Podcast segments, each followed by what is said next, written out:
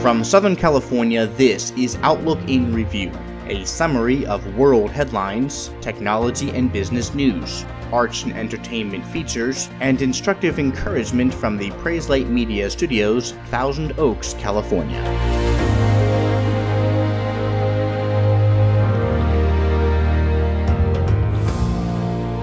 Good Wednesday, the 23rd of January 2019. The death toll from a fuel pipeline explosion in central Mexico last week has risen to at least 94 as Petróleos Mexicanos, Pemex for short, faces one of the deadliest incidents to hit the state-run oil company in years. This all amidst gasoline shortages in the country after the president ordered fuel pipelines to be closed to deter theft. The explosion last Friday occurred as about 800 people in the Hidalgo state were collecting gasoline that was gushing from a pipeline leak near a major refinery. This according to the Reuters news service which also stated that the Hidalgo governor has stated that the final death toll from the disaster is likely to exceed 100.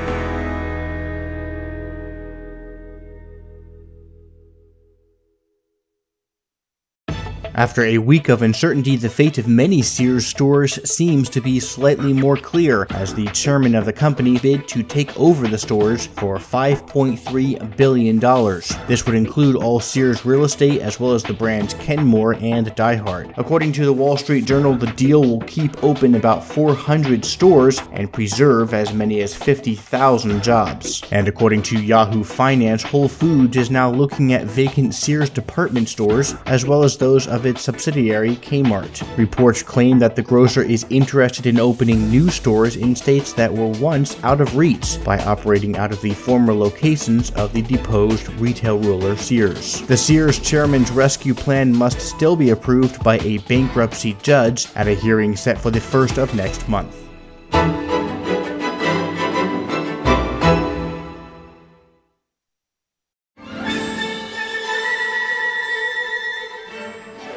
Last time we introduced Ralph Moody, an American author who grew up in Colorado, but abruptly moved to Massachusetts and had difficulty acclimating to the change of pace. Such an acute change of pace, in fact, that he found himself in trouble with the city and its expectations, and went to live in rural Maine with his grandfather as recounted in his book The Fields of Home. Many years passed after the book ended, and not much is known about the young adult life of Ralph Moody. But in the fifth book of his autobiographical series, Shaking the Nickel Bush, we again meet Ralph Moody, now as a young man, traveling west after working at a munitions plant during the war. Intending to go to Littleton, Colorado, where he grew up before he succumbed to a diagnosed illness, diabetes, Ralph instead ended up in Arizona as a film extra performing trick riding and other stunts for movies. And it's there that the 19 year old Ralph Moody teamed up with the lovable but helpless Lonnie.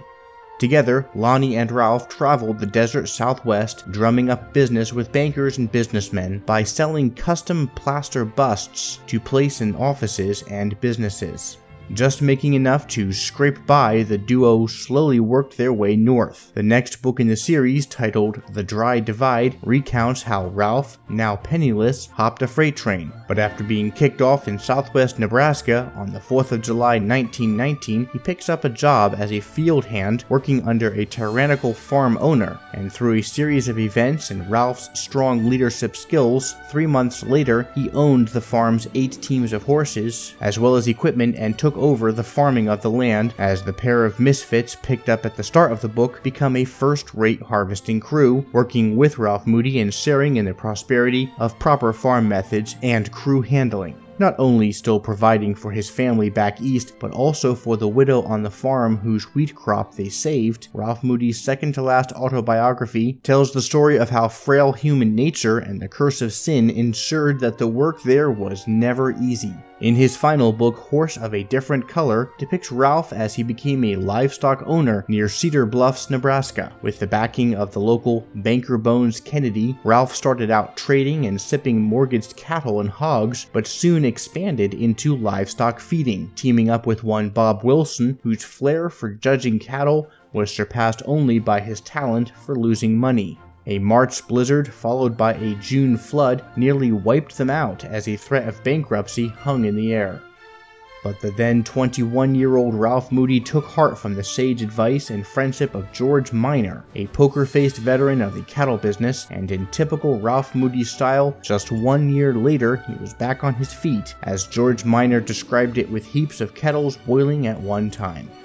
The story closes as Ralph begins to settle and writes to a girl never before mentioned in the stories, Edna Huggins, who he knew back east and they married in 1922.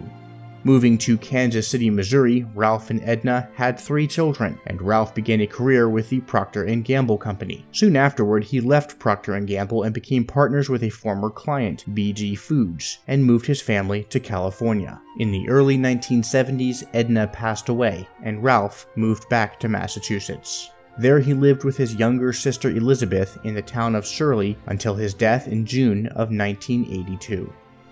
With a Littleton, Colorado elementary school named after him, Ralph Moody is best remembered for his ingenuity, his resilience, and hard work ethic, and his books have been in constant publication since 1950, entertaining both young and old ever since. Although there needs to be a caution for some contextual coarse language, Common for the settings and the situations covered in the books, the stories inspire and motivate, even teach others how to persevere in different situations, and even as times change, the values of thinking outside the box, working hard, and to never stop trying are advocated and modeled in Ralph Moody's adventurous 8 book Little Britches series.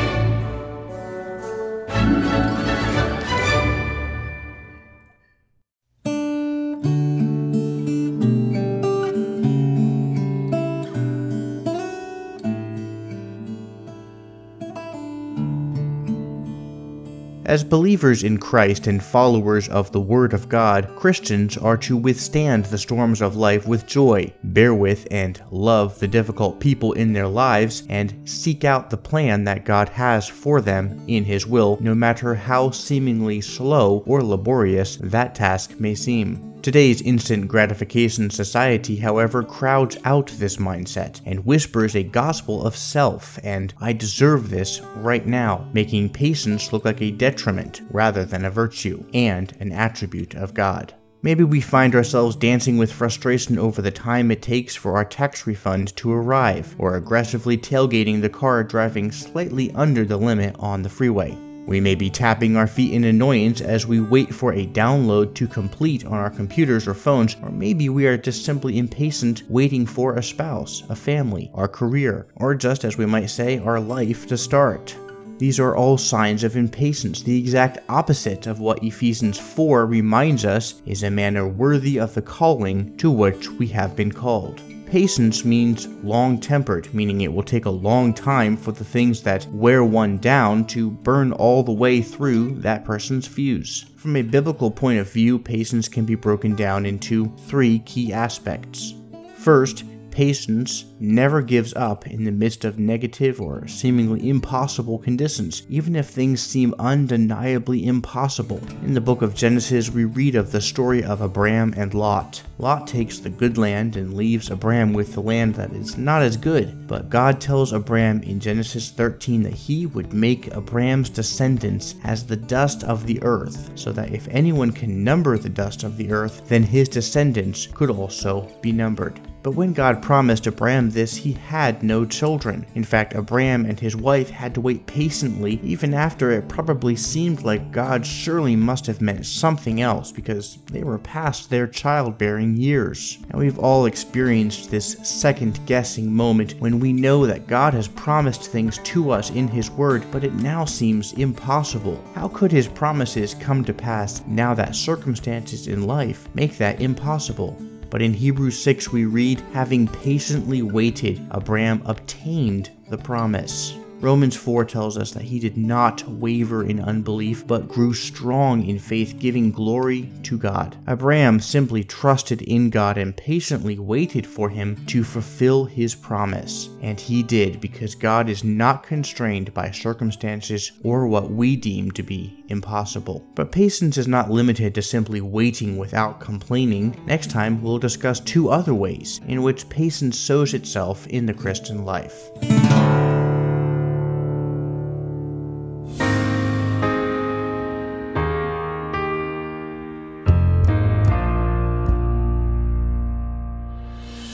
Thanks for listening to Outlook in Review. Contact us anytime with questions or comments. We'd always love to hear from you. We're on Twitter at Outlook in Review and Facebook.com forward slash Outlook in Review, where you can find information to various topics we cover on the show.